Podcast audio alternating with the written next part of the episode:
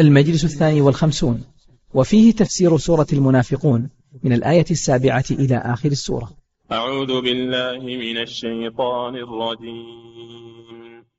هم الذين يقولون لا تنفقوا على من عند رسول الله حتى ينفضوا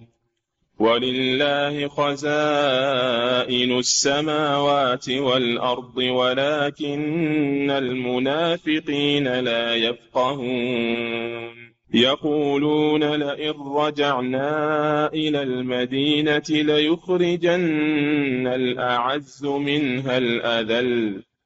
ولله العزة ولرسوله وللمؤمنين ولكن المنافقين لا يعلمون يا أيها الذين آمنوا لا تلهكم أموالكم ولا أولادكم عن ذكر الله ومن يفعل ذلك فأولئك هم الخاسرون وأنفقوا مما رزقناكم من قبل أن يأتي أحدكم الموت فيقول فيقول رب لولا أخرتني إلى أجل قريب فأصدق وأكن من الصالحين ولن يؤخر الله نفسا إذا جاء أجلها والله خبير بما تعملون بسم الله الرحمن الرحيم الحمد لله رب العالمين وصلى الله وسلم على نبينا محمد وعلى آله وأصحابه أجمعين لما ذكر الله سبحانه وتعالى في أول السورة صفات المنافقين ذكر في هذه الآيات أو في هاتين الآيتين بعض مقالاتهم فذكر مقالتين قالهما رئيسهم عبد الله بن أبي بن سلول ونسب ذلك إليهم لأنه رئيسهم وهم ينقادون له فكأنهم قالوها قال الله جل وعلا هم أي المنافقون الذين يقولون لا تنفقوا على من عند رسول الله حتى ينفضوا أي لا تتصدقوا على فقراء المهاجرين حتى يتفرقوا عن الرسول صلى الله عليه وسلم لأنه غاضهم اجتماع المسلمين حول رسول الله صلى الله عليه وسلم وزعموا أن ذلك بسبب صدقاتهم وأن المهاجرين جاءوا لأجل صدقاتهم فأرادوا أن يمنعوا هذه الصدقات أو المعونات يمنعوها عنهم من أجل أن يفتقروا ويتفرقوا عن رسول الله صلى الله عليه وسلم لا تنفقوا هذا نهي على من عند رسول الله حتى ينفضوا أي لأجل أن يتفرقوا عنه رد الله عليهم بقوله ولله خزائن السماوات والأرض ولكن المنافقين لا يفقهون فالرزق من عند الله وبيده خزائن السماوات والأرض المملوءة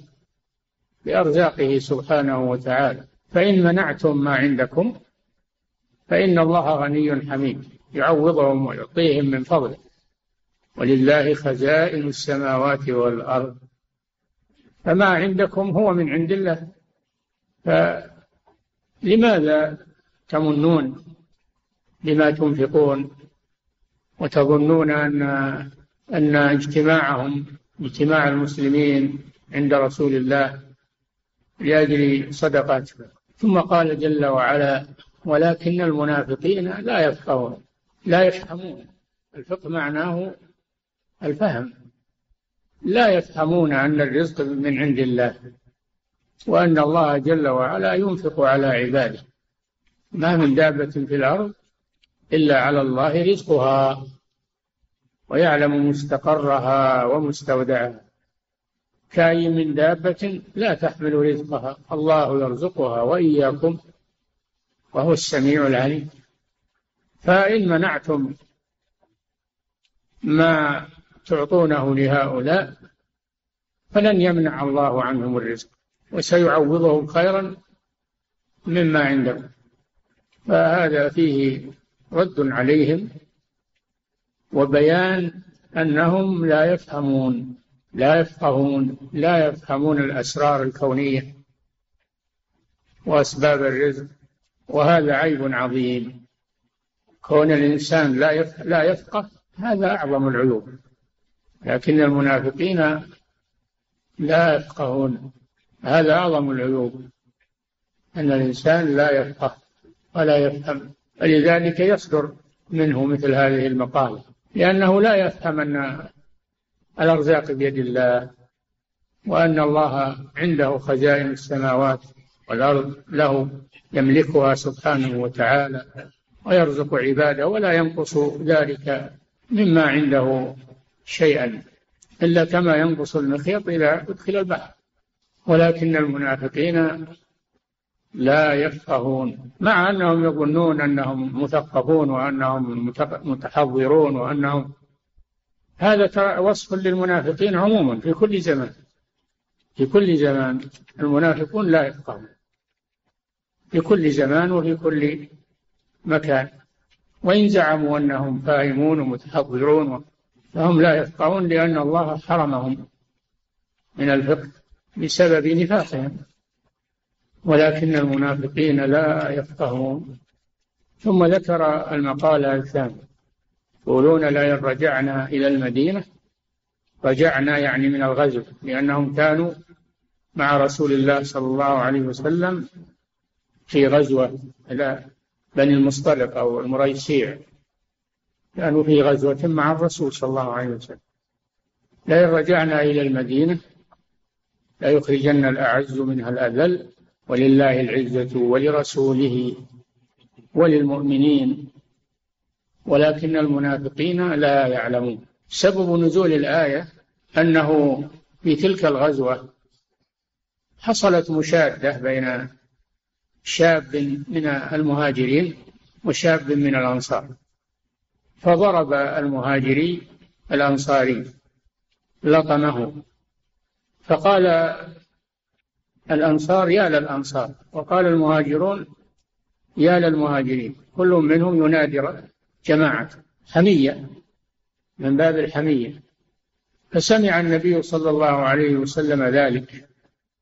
فقال ما بال ما بال دعوى الجاهلية وأنا بين أظهركم ما بال دعوى الجاهلية وأنا بين أظهركم دعوها فإنها منتنة المسلمون إخوة المهاجرون والأنصار والعرب والعجم والأبيض والأسود المؤمنون إخوة ليس بينهم عصبيات كلهم إخوة ولا قبلية هذا شأن المؤمنين أنهم إخوة إنما المؤمنون إخوة ولا تميز لأنسابهم إن أكرمكم عند الله أتقاكم وليس الكرامة للنسب والحسب إن أكرمكم عند الله أتقاكم لا فضل لعربي على عجمي ولا لأبيض على أسود كما قال النبي صلى الله عليه وسلم إن أكرمكم عند الله أتقاكم فلا يليق بالمسلمين أن أن تسري بينهم هذه العصبية لقبائلهم أو لأقاربهم أو لبلدهم وإنما يكونون إخوة النبي صلى الله عليه وسلم أنكر هذه هذه المقالة وحذر منها ووصفها بأنها من رواسب الجاهلية ودعوى الجاهلية والله جل وعلا ذم الجاهلية وأمر بترك ما هي عليه من النخوة والعصبية والافتخار الله حذر من عن دعوة الجاهلية وعن حمية الجاهلية وعن تبرج الجاهلية كل ما ينسب إلى الجاهلية فإنه مرفوض ولا يجوز إحياؤه لأن الله عوض المسلمين بالإسلام فالجاهلية إنما إنما الأنساب تعرف لأجل التواصل فقط والتراحم لا لأجل الافتخار يا أيها الناس إنا خلقناكم من ذكر وأنثى وجعلناكم شعوبا وقبائل لتعارفوا مجرد تعارف فقط إن أكرمكم عند الله أكبر فمعرفة الأنساب المراد بها تعارف فقط وليس المراد بها التفاخر والعصبية وإنما يراد بها التواصل بين الأرحام هذا هو المراد أبي دعوة الجاهلية هذا إنكار من الرسول صلى الله عليه وسلم دعوها أي اتركوها يعني دعوة الجاهلية فإنها منتنة والذي يحيي شيئا من أمور الجاهلية هذا مذموم يريد أن يعود بالناس إلى الجاهلية فالواجب على المسلمين أن يعتزوا بإسلامهم ولا يعتز بأنسابهم وقبائلهم وبلادهم وإنما يعتزون بدينهم ولله العزة ولرسوله وللمؤمنين هم الذين يقولون لئن رجعنا إلى المدينة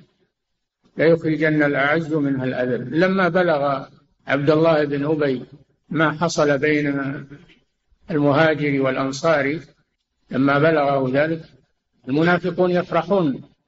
بالأحداث التي تقع بين المسلمين دائما يغذونها ويبحثون عنها وينشرونها لأجل أن يفرقوا بين المسلمين هذه صفتهم في كل زمان أما أهل الإيمان فإنهم يسترون هذه الأمور ولا يظهرونها ويصلحون بين الناس هذا شأن المؤمنين أما المنافقون فإنهم يبحثون عن هذه الوقائع وينمونها وينشرونها من أجل أن يفرقوا بين الناس ولذلك قال عبد الله بن أبي ما مثلهم يعني مثل المهاجرين إلا كما قيل سم كلبك يأكلك هكذا يقول قبحه الله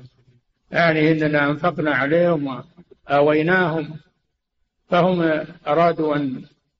يترفعوا علينا وأن وأن سم كلبك يأكلك ثم قال لئن رجعنا إلى المدينة يعني من غزوتنا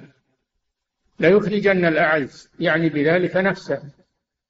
لأنه هو سيد قومه ليخرجن الأعز منها الأذل وهو رسول الله صلى الله عليه وسلم رسول الله هو الأذل بزعمه وهو الأعز هكذا النفاق يفعل بأصحابه والعياذ بالله هكذا النفاق يظهر عند الحوادث وعند يظهر النفاق ولو أراد صاحبه أن يكتمه فإنه يظهر عند الأحداث وعند ليخرجن الأعز منها أي من المدينة الأذل عبد الله بن أبي يخرج الرسول صلى الله عليه وسلم من المدينة انتقاما لما حصل ليخرجن الأعز منها الأذل قال الله جل وعلا ردا عليه ولله العزة ولرسوله وللمؤمنين يعني أما المنافقون فلهم الذلة رد الله عليه بذلك فالعزة إنما هي بالإيمان لا بالنفاق قال الله جل وعلا وأنتم الأعلون إن كنتم مؤمنين الإسلام يعلو ولا يعلى عليه العزة إنما هي للمسلمين المؤمنين لا للمنافقين وإن قالوا نحن الأعزاء فهذا قول كاذب ذكروا أن عبد الله بن أبي بن سلول له ابن مؤمن عبد اسمه عبد الله أيضا عبد الله بن عبد الله بن أبي بن سلول وكان ابنه مؤمنا صادق الإيمان فلما بلغه هذا الكلام من أبيه اخترط السيف ووقف على الطريق عند ما وصلوا المدينة فلما جاء أبوه ليدخل قال له دونك قال ما لك قال والله لا لا تدخلها حتى يأذن لك رسول الله صلى الله عليه وسلم والله لا تدخلها حتى يأذن لك رسول الله صلى الله عليه وسلم هذا من مصداق أن العزة لله ولرسوله هيأ الله هذا هذا الشاب المؤمن ينتصر للرسول صلى الله عليه وسلم فأوقفه حتى جاء رسول الله صلى الله عليه وسلم لأن الرسول عليه الصلاة والسلام كان يكون في المؤخرة مؤخرة الغزو يتفقد الضعيف والمنقطع و... فلما وصل الرسول صلى الله عليه وسلم قال ما شأنه قال هذا يقول كذا وكذا والله لا يقولها حتى تأذن له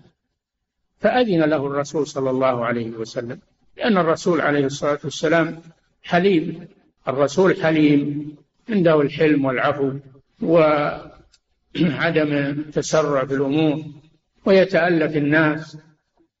فأذن له الرسول صلى الله عليه وسلم فدخل المدينة بإذن الرسول صلى الله عليه وسلم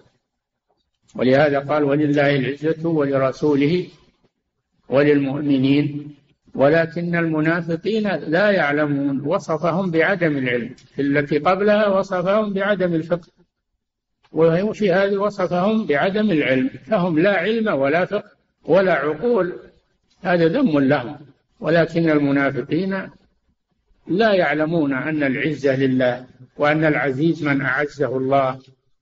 وأن الذليل من أذله الله لا يعلمون هذا بسبب نفاقهم ذلك بأنهم آمنوا ثم كفروا فطبع على قلوبهم لا يفقهون سبب أنهم لا لا يفقهون هو أنهم آمنوا ثم كفروا طبع الله على قلوبهم ولكن المنافقين لا يعلمون ثم انه سبحانه وتعالى نادى المؤمنين لما ذكر صفات المنافقين واقوالهم نادى المؤمنين اكراما لهم تشريفا لهم وان يخالفوا المنافقين يخالفوا المنافقين يا ايها الذين امنوا لا تلهكم اموالكم ولا اولادكم عن ذكر الله هذا نهي من الله سبحانه وتعالى أن يتلهى الإنسان بأمواله وأولاده عن ذكر الله عن الصلاة عن آه، الزكاة عن الصدقات عن التسبيح والتهليل والتكبير فذكر الله يشمل يشمل جميع الطاعات القولية والفعلية كلها ذكر لله سبحانه فلا تله آه، الأموال والأولاد عن ذكر الله فالمؤمن يجمع بين آه، يجمع بين طلب الأموال والأولاد وطلب الآخرة لا يجعل كل همه طلب الدنيا والأولاد ولا يترك الدنيا لأنه بحاجة إليها بحاجة إلى الأموال والأولاد فالله لم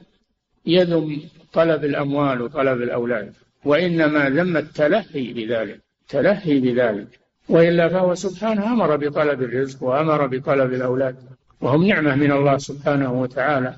إنما المذموم الانشغال بالأموال والأولاد عن طاعة الله عز وجل فقال هنا لا تلهكم أموالكم ولا أولادكم عن ذكر الله وقال تعالى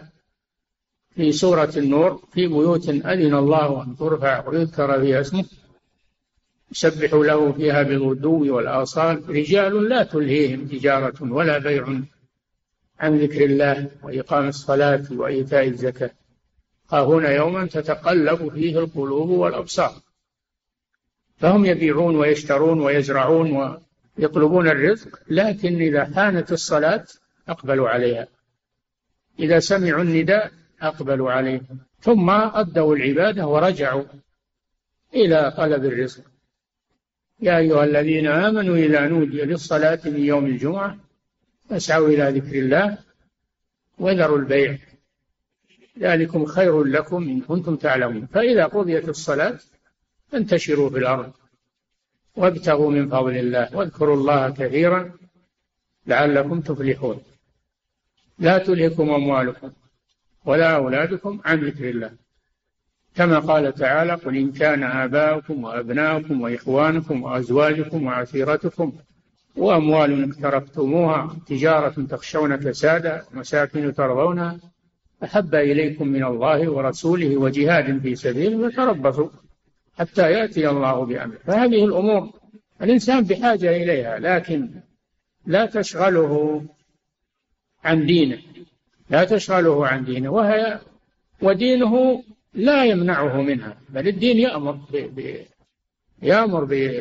بتحصيل هذه الأمور لكن المنهي عنه هو الانشغال والتلهي بها عن ذكر الله وذكر الله يشمل الذكر بالقول التسبيح والتهليل والتكبير ويشمل الذكر بالعمل كالصلاة والصيام وسائر العبادات كله ذكر لله سبحانه وتعالى ثم قال ومن يفعل ذلك أي يلتهي, يلتهي بالأموال والأولاد عن ذكر الله فأولئك هم الخاسرون حصر الخسارة فيهم ولا تنفعهم أموالهم ولا أولادهم ولو جمعوا الأموال كلها وصار لهم من الأولاد كثرة ما داموا منشغلين بذلك عن ذكر الله فإنها لا تنفعهم تكون خسارة عليهم تكون خسارة عليهم في النهاية ولهذا قال في آخر سورة الجمعة لعلكم تفلحون لا فإذا قضيت الصلاة وانتشروا في الأرض وابتغوا من فضل الله واذكروا الله كثيرا لعلكم تفلحون والفلاح ضد الخسارة فالذي يجمع بين طلب الرزق وأداء العبادة وذكر الله هذا هو المفلح والذي ينشغل بالدين بالدنيا عن الدين هذا هو الخاسر وإن جمع أموال الدنيا وإن كانت له الأرصدة الضخمة والأموال الطائلة فهو خاسر ما دام أنه مفلس من طاعة الله ومن ذكر الله عز وجل ومن يفعل ذلك فأولئك هم الخاسرون وإن كانوا يزعمون أنهم رابحي أنهم رابحون فهم خاسرون ثم قال جل وعلا وأنفقوا مما رزقناكم أمر الله بالإنفاق من الأموال لا تجمع الأموال وتكدسها الله ما أعطاك إياها لتخزنها أعطاك إياها لتنفق منها وأنفقوا مما جعلكم مستخلفين فيه أنفقوا مما رزقناكم الله أمرك بالإنفاق من هذا المال ولا تخزنه وتبخل به فيكون حسرة عليك يوم القيامة أنفقوا مما رزقنا الرزق من الله وإذا أنفقت أخلف الله عليك خيرا مما أنفقت عاجلا وآجلا وما أنفقتم من شيء فهو يخلفه وهو خير الرازقين أما إذا أمسكت فإن الله يمسك عنك الجزاء من جنس العمل فلا تظن أن الإنفاق يضر المال بل يزيده وينميه أنفقوا مما رزقناكم وقوله مما رزقناكم هذا فيه الامتنان من الله وأن هذا المال لم تحصل عليه بكدك وحولك وقوتك وإنما حصلت عليه بتوفيق الله سبحانه وتعالى فاشكر الله عز وجل بالإنفاق وهذا الإنفاق راجع إليك هذا الإنفاق هو الذي يبقى لك يبقى لك عند الله سبحانه وتعالى كثير من الناس يطلب الرزق ويكثر يقول تأمين لمستقبلي كأنه يبي يعيش في الدنيا مدة طويلة يبي يأمن هذا هالمدة هو ما يدري لعل ماله في الدنيا إلا ساعة أو دقيقة ما يدري ولا يؤمن مستقبله الحقيقي الذي هو الدار الآخرة فينفق في سبيل الله هذا هو تأمين المستقبل هذا هو تأمين المستقبل الصحيح الذي يبقى وأنفقوا مما رزقناكم من قبل أن يأتي أحدكم الموت هناك غاية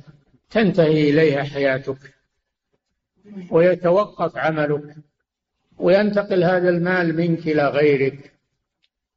إلى الورثة وأنت تعبت فيه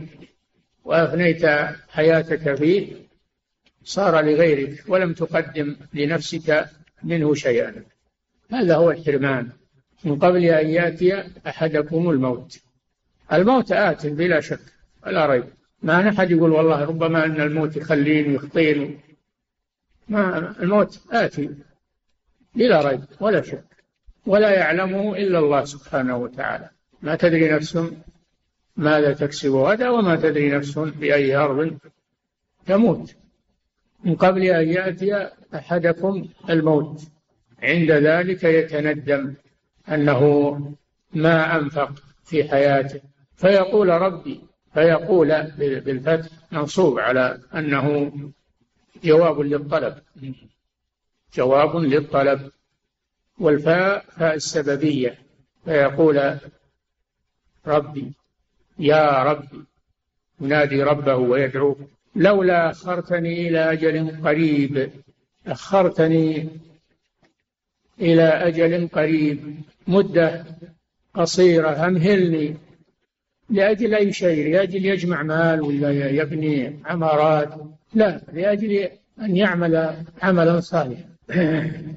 لولا أخرتني إلى أجل قريب ما طلب شيء طويل ما طلب أجل طويل أجل قريب فأتصدق أصلها تصدق فأدغمت التاء في الصاد صارت أتصدق وقرئ فأتصدق على الأصل فأتصدق لأنه لا لم يعمل بقوله تعالى أنفقوا مما رزقناه ومضى عليه العمر وما أنفق فهو يريد أن يتدارك لما رأى الموت يريد أن يستدرك ما ما أهمله فأتصدق وأكن من الصالحين أكن بالجزم مجزوم على أنه جواب للطلب لولا أخرتني هذا طلب فأصدق وأكن مجزوم على أنه جواب للدعاء أو الطلب وأكن من الصالحين قال بعض المفسرين فأصدق يخرج الزكاة وأكن من الصالحين أي أحج لأنه مضى حياته وهو ما تصدق ولا ما أخرج الزكاة مضت حياته ما أخرج الزكاة ولا حج حج حجة الإسلام لأنه مشغول بهذا المال لا أخرج زكاته ولا حج منه حجة الإسلام والظاهر أن الآية عامة فالصدق أي ينفق من أول الإنفاق الزكاة وكن من الصالحين يعمل الأعمال الصالحة وأول ذلك الحج لأنه ركن من أركان الإسلام على الغني ولله حج البيت من استطاع إليه سبيلا من كفر فإن الله غني عن العالمين فلفظ الآية عام وإن كان بعض المفسرين خصصها بالزكاة وبالحج إلا أن لفظها عام فأصدق وأكن من الصالحين قال الله جل وعلا ردا عليه ولن يؤخر الله نفسا إذا جاء أجلها أي نفس أي نفس إذا جاء أجلها فلن يؤخرها الله عن هذا الأجل فإذا جاء أجلهم لا يستأخرون ساعة ولا يستقدمون وما من ميت يموت إلا وندم إن كان صالحا يندم أن لا يكون ازداد من الأعمال الصالحة وإن كان مسيئا ألا يكون تاب إلى الله عز وجل لأن الإنسان إذا نزل به الموت وحضره الموت يرى أعماله يرى خاتمته يرى ما أمامه من جنة أو نار فالعمل ينتهي بنزول الموت ينتهي العمل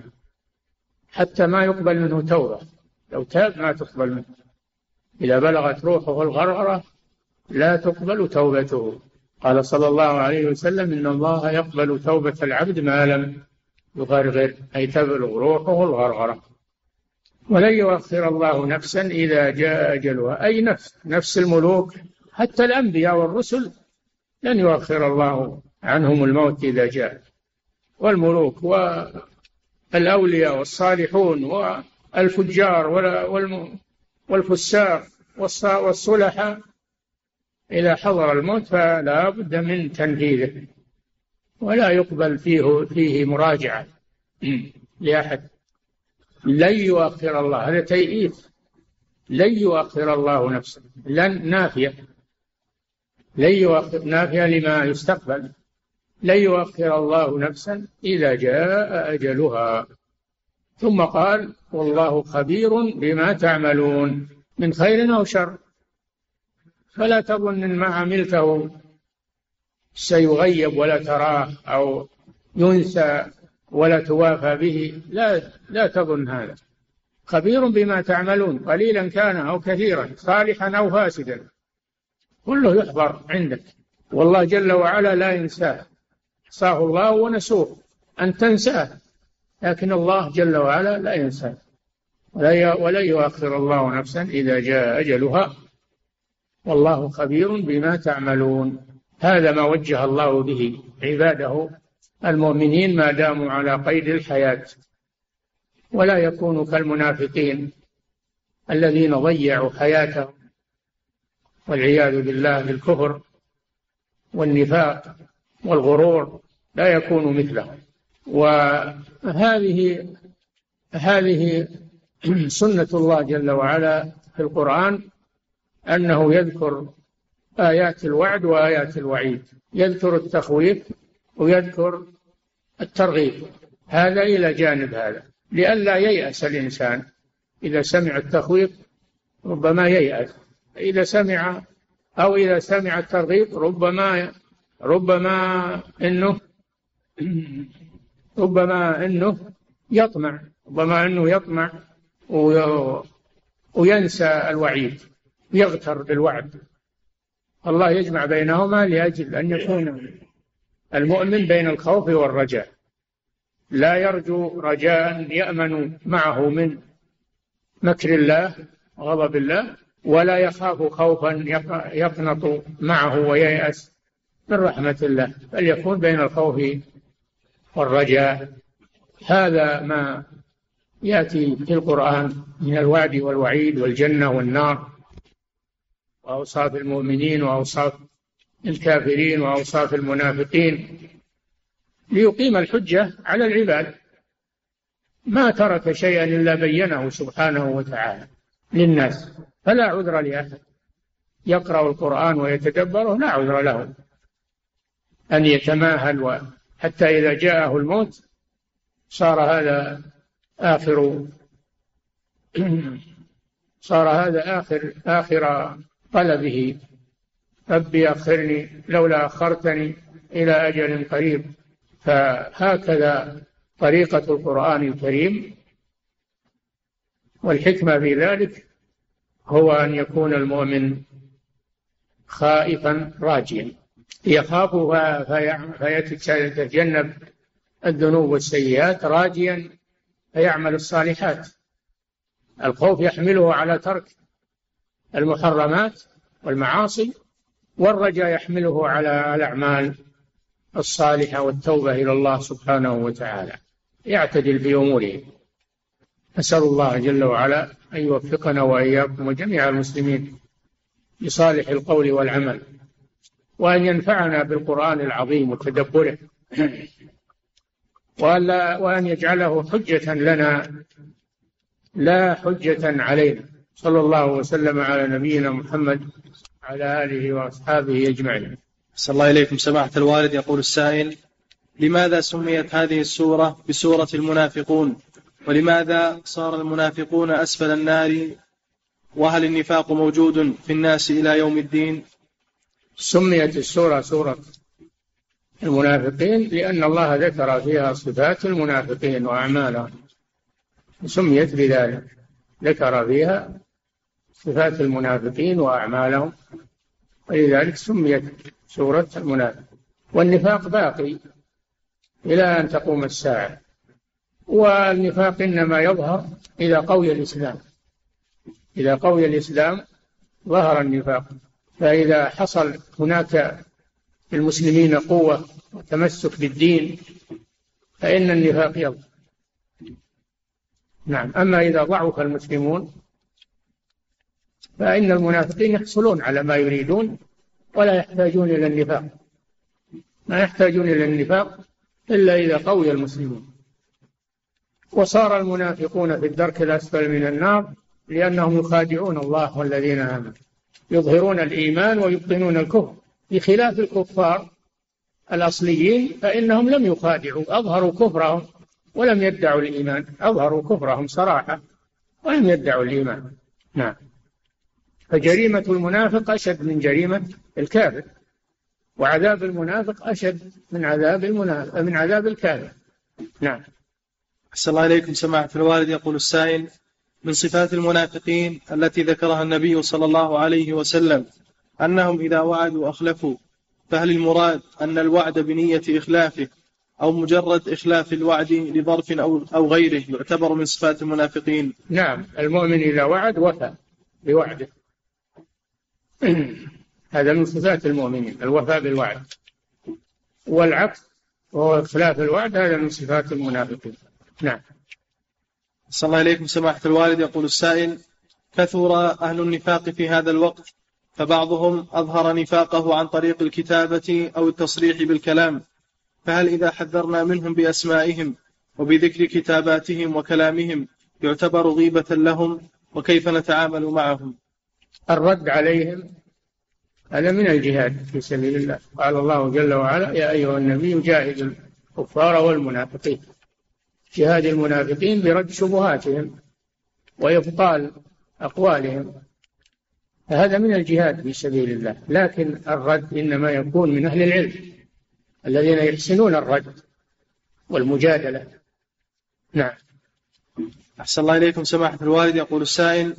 السخرية ببعض مظاهر الصلاح والتدين كاللحية وتقصير الثوب أو السخرية, أو السخرية بصلاة الاستخارة مثلا هل يعد ذلك من صفات المنافقين؟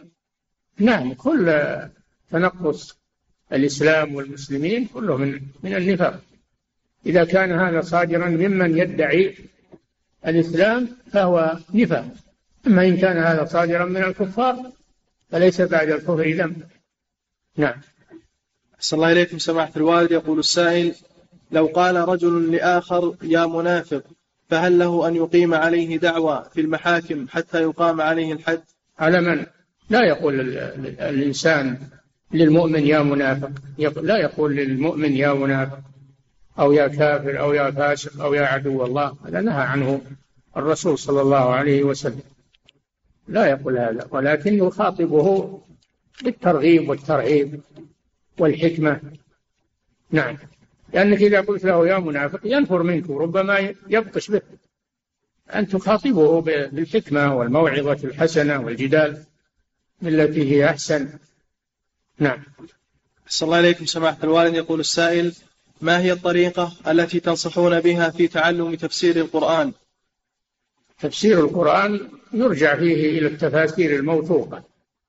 موثوقة التي ليس فيها أغلاط أو أخطاء في العقيدة أو التي هي من من تخرصات الجهال الذين يفسرون القرآن بآرائهم و وبفهمهم هم التفسير يرجع به إلى الوصول ولذلك العلماء ألفوا مؤلفات في أصول التفسير ألفوا مؤلفات في أصول التفسير ويسمونها علوم القرآن لا بد أن الإنسان يمشي على قواعد في تفسير القرآن حتى يكون ذلك منضبطا وتفسيره يكون صحيحا فأنت تراجع التفاسير المبنية على على أصول التفسير الصادرة عن علماء محققين ليس عندهم ضلال في العقيدة أو ضلال في السلوك لأن هؤلاء يفسرون القرآن على حسب أهوائهم ومذاهبهم ويؤولون القرآن على لأجل أن يوافق ما آراءهم فلا يرجع للتفسير إلا إلى أهل العلم المحققين والتفاسير المبنية على أصول التفسير وقواعد التفسير نعم صلى الله عليكم سماحة الوالد يقول السائل في قوله تعالى ولله العزة ولرسوله وللمؤمنين يقول تقدم معنا أن العزة أنواع ومنها عزة الامتناع فما المراد بها يشمل يشمل عزة القوة والامتناع يشمل العزة الكرامة والرفعة نعم صلى الله إليكم سماحة الوالد يقول السائل ما هي نصيحتكم لنا معشر الشباب وطلبة العلم في هذا الزمن الذي كثرت فيه فتن الشبهات والشهوات طلب العلم أنصحكم بطلب العلم على العلماء ومن المصادر الصحيحة للعلم لا ينجي من الفتن لا ينجي من الفتن إلا العلم المبني على كتاب الله سنة رسوله صلى الله عليه وسلم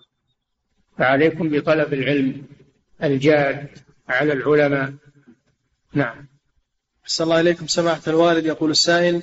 في الفضل المترتب في يوم الجمعة حث النبي صلى الله عليه وسلم على الاغتسال والابدهان والتطيب وعدم التفريق بين اثنين وأن يصلي ركعتين وينصت للخطيب فما المراد بالادهان وعدم التفريق بين اثنين الادهان انه التطيب و التطيب وإزالة الروائح الكريهة وإزالة الشعث أيضا بالاغتسال والتنظف والتفريق بين الاثنين إذا رأيت اثنين جالس بعضهم إلى بعض فلا تأتي وتجلس بينهم وتفرق بينهم نعم صلى الله إليكم سماحة الوالد يقول السائل في قوله تعالى ليس على الذين آمنوا وعملوا الصالحات جناح فيما طعموا إذا ما اتقوا وآمنوا وعملوا الصالحات يقول هل هذه الآية خاصة بسبب النزول أم أن من الممكن أن يؤخذ من عموم لفظها مفهوم المخالفة أن الذين كفروا عليهم جناح في طعامهم بعد نزول الآية وتحريم الخمر لا يجوز لأحد أن يتناول الخمر بعد ذلك إنما الآية نزلت في من شربوا الخمر قبل أن تحرم وماتوا لما نزل تحريم الخمر تندم أناس من المسلمين على أقاربهم الذين كانوا يشربونها وماتوا على ذلك والله طمأنهم ونفى الجناح عن الأموات الذين ماتوا قبل أن تحرم الخمر ليس عليهم جناح فيما طعموا يعني فيما مضى فيما طعموا ما قال فيما يطعمون في المستقبل ولذلك لما استدل بهذه الآية بعض الأفراد في عهد عمر بن الخطاب رضي الله عنه وقالوا المؤمن المتقي لا يضر شرب الخمر ليس على الذين امنوا وعملوا الصلاح الصالحات جناح فيما طعموا اذا ما اتقوا وامنوا قالوا ونحن مؤمنون متقون شربوها بناء على هذا الفهم استشار عمر رضي الله عنه الصحابه في هؤلاء فقالوا ادعهم فان اقروا بتحريمها جلدوا حد الخمر وان استحلوها قتلوا إن يعني استحلوها وجب قتلهم إن يعني هذا ردة أما إذا اعترفوا بتحريمها ولكن تأولوا وفهموا فهما خاطئا من الآية فهؤلاء يقام عليهم الجلد نعم أحسن الله إليكم سماحة الوالد يقول السائل يأتيني الشيطان إذا فعلت معصية الاستملاء أه؟ يقول أحسن الله إليكم يأتيني الشيطان إذا فعلت معصية الاستملاء وأردت التوبة يقول لي توبتك لا تصح لأنك فعلت المعصية بعلم وهذا فعلك فعل المنافقين ولا يتوب الله عليك فهل قوله وتأويله لي صحيح عجيب تريد أن قول الشيطان يصير صحيح أنت تعرف أن هذا قول الشيطان اتركه هذا باطل اتركه وتجنبه ولا تلتفت إليه نعم أحسن الله إليكم سماحة الوالد يقول السائل استدنت من جدتي مبلغ وقدره عشرة آلاف ريال وقالت لي إذا اكتمل المبلغ عندك فلا ترجعه لي بل اجعله صدقة جارية ثم توفيت جدتي وتوفر الآن المبلغ عندي فهل أنفذ وصيتها أم أرد المبلغ إلى الورثة إذا سمح الورثة بذلك أنفذ وصيتها أما إذا لم يسمحوا فالمال للورثة نعم أحسن الله إليكم سماحة الوالد يقول السائل أيهما أفضل قراءة القرآن أم الاستغفار كلاهما طيب وهذا لا يشغل عن هذا بإمكانك تقرأ القرآن وتستغفر نعم أحسن الله إليكم سماحة الوالد يقول السائل في قوله تعالى والسماء بنيناها بأيد وإنا لموسعون يقول هل تدل الآية على ثبوت اليدين لله تعالى ما في الآية اليدين أيدي جمع والمراد بالأيد أيد ما هو أيدي بالياء أيد بأيد يعني قوة المراد بالأيد هنا القوة وليست هذه الآية من آيات الصفات ولا يؤخذ منها إثبات اليدين لله عز وجل نعم أريناها بأيد أي بقوة وداود ذا الأيد إيش معنى ذا الأيد أي القوة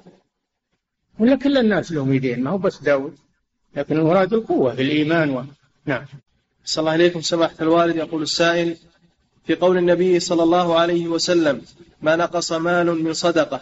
يقول هل المراد بهذا الحديث النقصان الحسي أم البركة نعم المال لا ينقص إن نقص حسا فإنه يزيد معنى وأيضا ينمو المال يتعوض النقص الذي فيه ينمو ينزل الله فيه البركة وينمو نعم أحسن الله إليكم سماحة الوالد يقول السائل الذي ينفق من ماله بنية النماء لماله هل ذلك يدخل في من عمل عمل الآخرة لأجل الدنيا إذا كان قصده إنماء المال فقط فيدخل هذا يدخل نعم أما إذا كان قصده الثواب ونمو المال هذا شيء طيب لا بس. نعم أحسن الله إليكم سماحة الوالد يقول السائل من تصدق بصدقة لأجل شفاء مريض عنده عملا بقول النبي صلى الله عليه وسلم داووا مرضاكم بالصدقة فهل يعطى أجر الصدقة كاملا أم ذهب أجرها بنية شفاء المريض هل يعطى إيش يقول أحسن عليكم هل يعطى أجر الصدقة أجر أجر يقول هل يعطى أجر الصدقة كاملا يعطى أجر الصدقة ما قرأت النحو نعم مثل ما ذكرنا إذا كان المال قصد إلا شفاء المريض فليس له إلا ما نوى أما إن كان قصده الثواب وشفاء المريض فله ما نوى نعم إنما الأعمال بالنيات وإنما لكل امرئ ما نوى نعم أحسن الله عليكم سماحة الوالد يقول السائل ما صحة هذا القول المال أمانة من الله ونحن مستخلفين فيه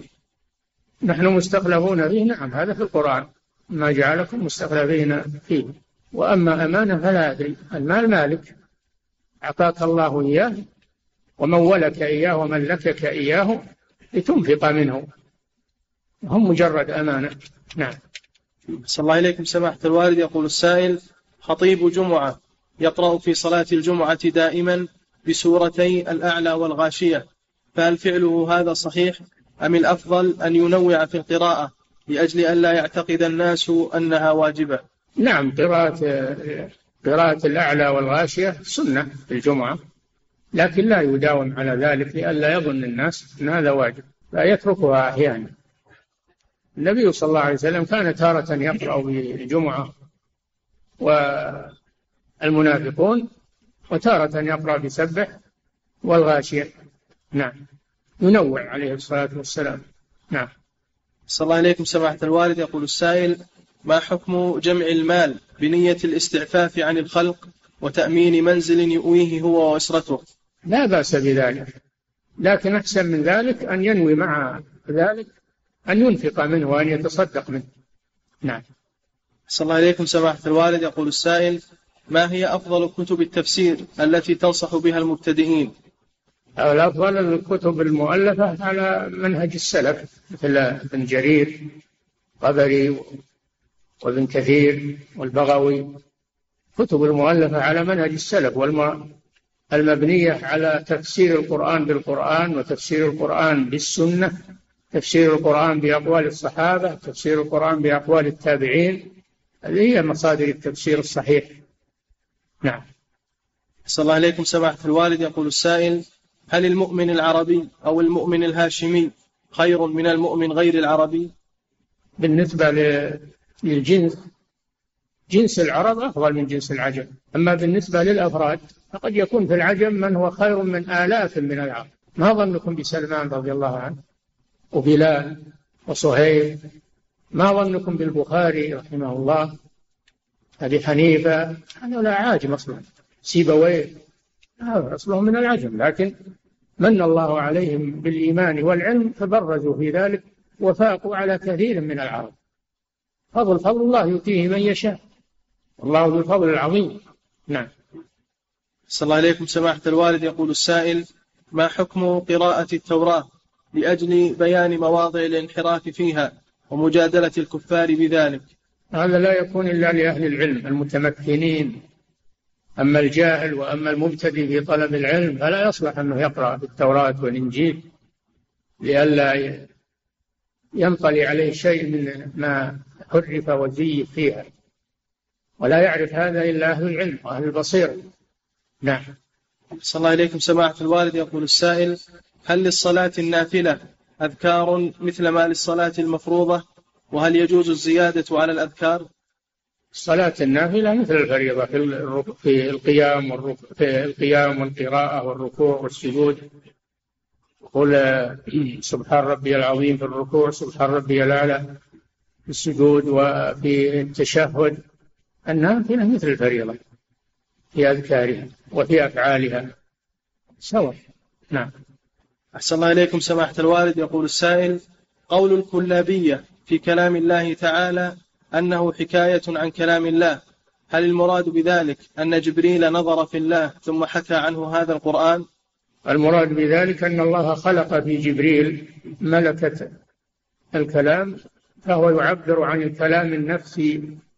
الذي يصفون الله به هم يصفون الله بالكلام النفسي القائم بالله جل وعلا جبريل يعبر عن عن هذا عن الكلام النفسي تعالى الله عما يقولون نعم صلى الله إليكم سماحة الوالد يقول السائل كيف نجمع بين قوله تعالى ولن يؤخر الله نفسا إذا جاء أجلها وبين قوله صلى الله عليه وسلم من أراد أن يبسط له في رزقه وينسأ له في أثره فليصل رحمه أي أن من سبب إطالة العمر وصل الرحم هذا ما هو عند الوفاة نساء العمر ما هو عند الوفاة نساء العمر قال العلماء معناه أن الله يبارك في عمره ما هو معناه يزيد زيادة وإنما معناه يبارك في عمره ويستعمله في الطاعة حتى يصير كأنه عمر طويل وقال بعضهم لا بل المراد الزيادة الحسية أن الله يزيد في عمره وهذا مبني على سبب إذا وجد السبب وجد المسبب فإذا وجدت صلة الرحم وجدت وجد طول العمر وإذا فقد صلة الرحم فقدت طول العمر مبني على سبب الأقدار بعضها مبني على أسباب نعم صلى الله إليكم سماحة الوالد يقول لكن عند الموت ما في تأخير عند الموت ما في تأخير هذا إذا كان يصل رحمه في حال حياته ما إذا بغى يموت يصل رحمه يبغى عشان يتأخر عن الموت هذا ما هو صحيح نعم صلى الله إليكم سماحة الوالد يقول السائل ما حكم قول من يقول لا بد من إعادة النظر في حكم تحريم الموسيقى ما نغير أحكام الشريعة ولا نعيد فيها النظر أحكام الشريعة ما نغيرها الحلال والحرام ما نغير علشان أهواء الناس ورغبات الناس لا لا يجوز هذا شغل اليهود والنصارى هم اللي يحرفون أحكام التوراة والإنجيل يحرفونها علشان رغباتهم ورغبات الناس أما المسلمون لا ما يغيرون من أحكام الله شيئا رضي الناس أو سخطوا ما عليهم نعم صلى الله عليكم سماحة الوالد يقول السائل هل ثبت أن لله تعالى قدمان قدمين نعم يا يضع رجله في كما في الحديث لا تزال جهنم يلقى فيها ويتقول هل من مزيد حتى يضع الجبار فيها رجله في رواية قدمه حتى تقول قطن قطن ينزوي بعضها إلى بعض وتقول كفاني كفاني هذا فيه إثبات القدم وجاء في الحديث أيضا أن الكرسي موضع القدمين نعم صلى الله عليكم سماحة الوالد يقول السائل هل المرأة تقطع صلاة المرأة إذا مرت من أمامها نعم إذا مرت من أمامها من غير حائل من غير سترة قريبة منها مرت قريبة منها من غير سترة أو مرت بينها وبين السترة هذا على كل حال محرم وأما القطع فقد اختلف العلماء هل المرأة والكلب والحمار كما جاء في الحديث يقطعون الصلاة قطعا حسيا أو قطعا معنويا بمعنى نقص الثواب فقط الجمهور على أنه قطع معنوي وليس حسيا وأن المراد نقص الثواب في هذا نعم صلى الله عليكم سماحة الوالد يقول السائل لمن الخطاب في قوله تعالى وقل اعملوا فسيرى الله عملكم ورسوله والمؤمنون وهل هو عام أم خاص عام هذا عام لكل الخلق نعم صلى الله عليكم سماحة الوالد يقول السائل افتتح مركز صحي, صحي في منطقتنا في العام الماضي وسيقام احتفال صغير بمناسبة مرور عام على الافتتاح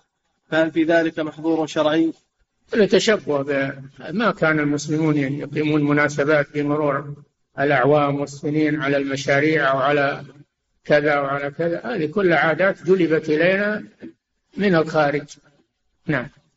أسأل الله إليكم سماحة الوالد يقول السائل ما حكم نكاح المسيار إذا أعلن وتوفرت فيه شروط النكاح والنكاح صحيح من حيث العقد لكنه ناقص من حيث الأغراض والمصالح التي في الزواج ناقص نقصا عظيما نعم صلى الله إليكم سماحة الوالد يقول السائل ما هو القول الصحيح في هذا الدعاء اللهم افتح لي فتح العارفين لا أعرف أصل هذا الدعاء نعم أحسن الله إليكم سماحة الوالد يقول السائل أنا طالب وأنا وأمي نصلي ولله الحمد ولكن أبي وإخوتي لا يصلون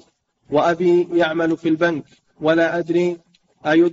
أيدخل في عمله الربا أم لا وهو لا يزكي فما الواجب علي أنا وأمي وما حكم المال لا يصلون هل المراد لا يصلون أبدا لا في البيت ولا في المسجد يتركون الصلاة أو المراد لا يصلون في المسجد ويصلون في البيت فإن كان الأول هذا كفر كفر مخرج من الملة وإن كان الثاني فهو نفاق لما يصلي مع الجماعة وهو مؤمن يصلي بالبيت هذا نفاق ولقد رأيتنا وما يتخلف عنها إلا منافق معلوم النفاق ولقد كان الرجل يؤتى به يهادى بين الرجلين حتى يقام في الصف كما يقول ابن مسعود رضي الله عنه على كل حال هذا لا يجوز لأنه إما كفر وإما نفاق وعليكم بمناصحتهم فإن تابوا وأقاموا الصلاة صلوا مع الجماعة وإلا فاعتزلوهم يسكنوا مسكنا مستقل عنهم إذا كنتم تقدرون على هذا أما عمله بالبنك فلا يجوز لأن العمل في البنك من التعاون تعاون على الإثم والعدوان البنك الغالب أن البنوك ربوية والذي يعمل فيها يتعاون معهم على الإثم والعدوان قد لعن النبي صلى الله عليه وسلم آكل الربا وموكله وكاتبه وشاهديه كاتبه وشاهديه لأنهم تعاونوا مع آكل الربا هذا بشهادته وهذا بكتابته نعم أحسن الله إليكم سماحة الوالد يقول السائل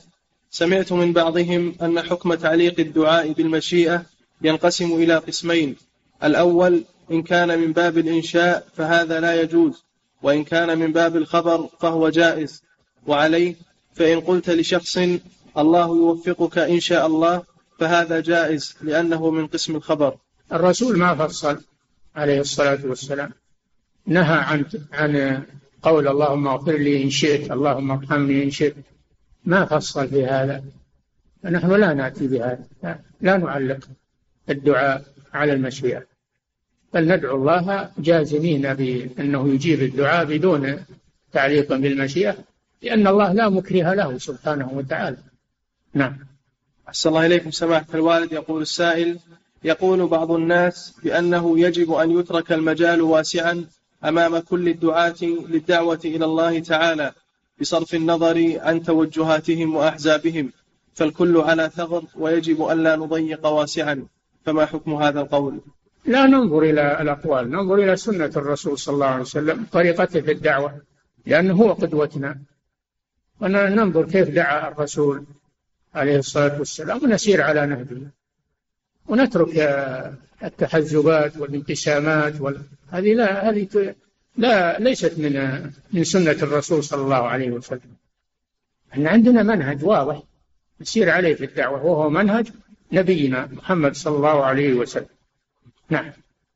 صلى الله إليكم سماحة الوالد يقول السائل ما حكم حماية المشرك وهل هناك فرق بين المعاهدين وأهل الذمة وغيرهم من المشركين ما حكم إيش حماية المشركين حماية نعم إذا كانوا آه، يعيشون في بلدنا فلهم ما لنا ولهم ما علينا تحقن دماؤهم وتحترم أموالهم إذا كانوا في بلدنا معاهدين أو أهل ذمة أو مستأجرين أو غير ذلك ما داموا في بلدنا فأبلغ وإن أحد من المشركين استجارك فأجب حتى يسمع كلام الله ثم أبلغه مأمنا اللي في بلادنا في عهدتنا حافظ عليه نعم صلى الله إليكم سماحة الوالد يقول السائل هل ورد فضل في إلصاق المحرم خده في الملتزم وهل هو من التبرك ما ورد هذا اللي ورد أنه يدعى يدعى في الملتزم يقف يقف بين الركن والباب ويدعو مستقبلا الكعبة ويدعو الله عز وجل نعم صلى الله إليكم سماحة الوالد يقول السائل هل جلد القط طاهرا وهل يمكن اتخاذه لبسا ويتزين به بعد دبغه القط طاهر من جهة فضلاء يعني من جهة سوره واللي يبقى من أكله أو شربه هذا طاهر وأما بوله وروثه هذا نجس نعم كذلك دمه نجس نعم أحسن الله إليكم سماحة الوالد يقول السائل ما حكم قول بعض الناس لبعض في يوم الجمعة جمعة مباركة كان من باب الدعاء الله يبارك لنا ولك في هذا اليوم فلا بأس بذلك نعم أحسن الله إليكم سماحة الوالد يقول السائل هل يجوز لي أن أسمي ابنتي سلسبيل هي سلسبيل عاد إذا سميتها تصير سلسبيل آه، ما هو الأسامي الضخمة لي ينبغي تجنبها نعم صلى الله إليكم سماحة سلسبيل هذا في الجنة هي بنتك يعني مثل اللي في الجنة نعم صلى الله إليكم سماحة الوالد يقول السائل أنا طالب مبتعث في خارج البلاد في بلاد هولندا فهل يجوز لي أن آكل من ذبائحهم نعم يقول أحسن الله إليكم أنا طالب مبتعث إلى بلاد هولندا فهل يجوز لي أن آكل من ذبائحهم الغالب أن بلاد الكفار ما تخلو من جاليات إسلامية ومراكز إسلامية أنهم ي... أنهم يجعلون ذبائح خاصة بهم أو مجاء أو مذابح خاصة بهم فأنت تكون مع المسلمين هناك وتأكل مما يأكلون لتسلم من من الشبهات ومن التساؤلات فإذا كنت في بلد ليس فيها مسلمون وليس فيها مركز إسلامي عندك السمك ما يحتاج إلى ذكاء كل من السمك نعم صلى الله إليكم سماحة الوالد يقول السائل تقدم معنا أن من صفات الاستنشاق والمضمضة أن تكون من غرفة واحدة والسؤال هل إذا استنثرت قبل أن أمج الماء الذي في فمي محذور أم يلزم أن أمج الماء ثم أستنثر لا بأس بذلك لا بأس أن تمج الماء وأن تستنثر أيهما سبق لا بأس بذلك نعم صلى الله إليكم سماحة الوالد يقول السائل إذا كان الإمام يجلس جلسة الاستراحة فمتى يكبر للقيام الإمام لا يجلس جلسة الاستراحة إلا إذا كان مريضا أو كبير سن يحتاج إلى جلسة الاستراحة يكبر إذا قام ما يكبر أول ما يرفع من السجود ثم يجلس للاستراحة لأن هذا يحصل فيه خلل فيقوم يستريح جلسة يسيرة ثم يقوم ويكبر نعم صلى الله عليكم سماحة الوالد يقول السائل رجل على جنابة اغتسل وترك الوضوء فلما جاء وقت الصلاة توضأ ولم يغتسل فهل فعله صحيح؟ نعم لا بأس بذلك الاغتسال يرفع الحدث الأكبر ووضوءه يرفع الحدث الأصغر نعم صلى الله إليكم سماحة الوالد يقول السائل ما حكم استخدام المسبحة لكان يستخدمها يعتقد إن فيها فضل كما عند الصوفية وعند هذا لا يجوز أما إن كان يستخدمها من باب الإباحة فقط ولا يعتقد فيها فضيلة إنما يستعملها لأجل ضبط العدد كما يسبح بالحصى مثلا فلا بأس بذلك نعم صلى الله إليكم سماحة الوالد يقول السائل رجل دعس طفلا فمات وقيل له بأن عليه عتق رقبة أو صيام شهرين متتابعين والسؤال هل يوجد عتق رقبة في هذا الوقت الحاضر حيث أخبرني بعض المشايخ أنه يوجد وقدرها ثمانية آلاف ريال فهل هذا صحيح؟ لا أعلم شيئا من ذلك ولا أدري ولكن إذا لم يوجد العتق ففيه الصيام صيام شهرين متتابعين نعم صلى الله إليكم سماحة الوالد يقول السائل أشكل, أشكل علي حديث ابن عباس رضي الله عنه في صحيح مسلم وذلك بأن النبي صلى الله عليه وسلم جمع بين الصلاتين في المدينة من غير خوف ولا سفر ثم قال أراد أن لا يحرج أحدا من أمته يحرج وقال أراد أن لا يحرج أحدا من أمته وقد تقدم معنا أن الجمع الحديث هذا الحديث هذا مشكل الصلوات في مواقيتها هذا محكم واضح نصلي الصلوات في مواقيتها كل صلاة في وقتها هذا واضح من الأدلة ما في إشكال أما هذا الحديث فهو مجمل ومشكل ولكن من العلماء من قال يحمل على المطر من غير خوف ولا مرض ما بقي إلا المطر جمع أجلي من أجل المطر بين المغرب والعشاء ومنهم من قال المراد الجمع الصوري لأنه يؤخر الصلاة الأولى إلى آخر وقتها ويقدم الصلاة الثانية إلى أول وقتها ويصليهما جميعا هذا جمع صوري لا جمع حقيقي ولكن الأوضح والأظهر أن هذا الحديث من المشكلات فيتوقف عن العمل به ونعمل بالشيء الواضح الذي لا إشكال فيه نعم انتهى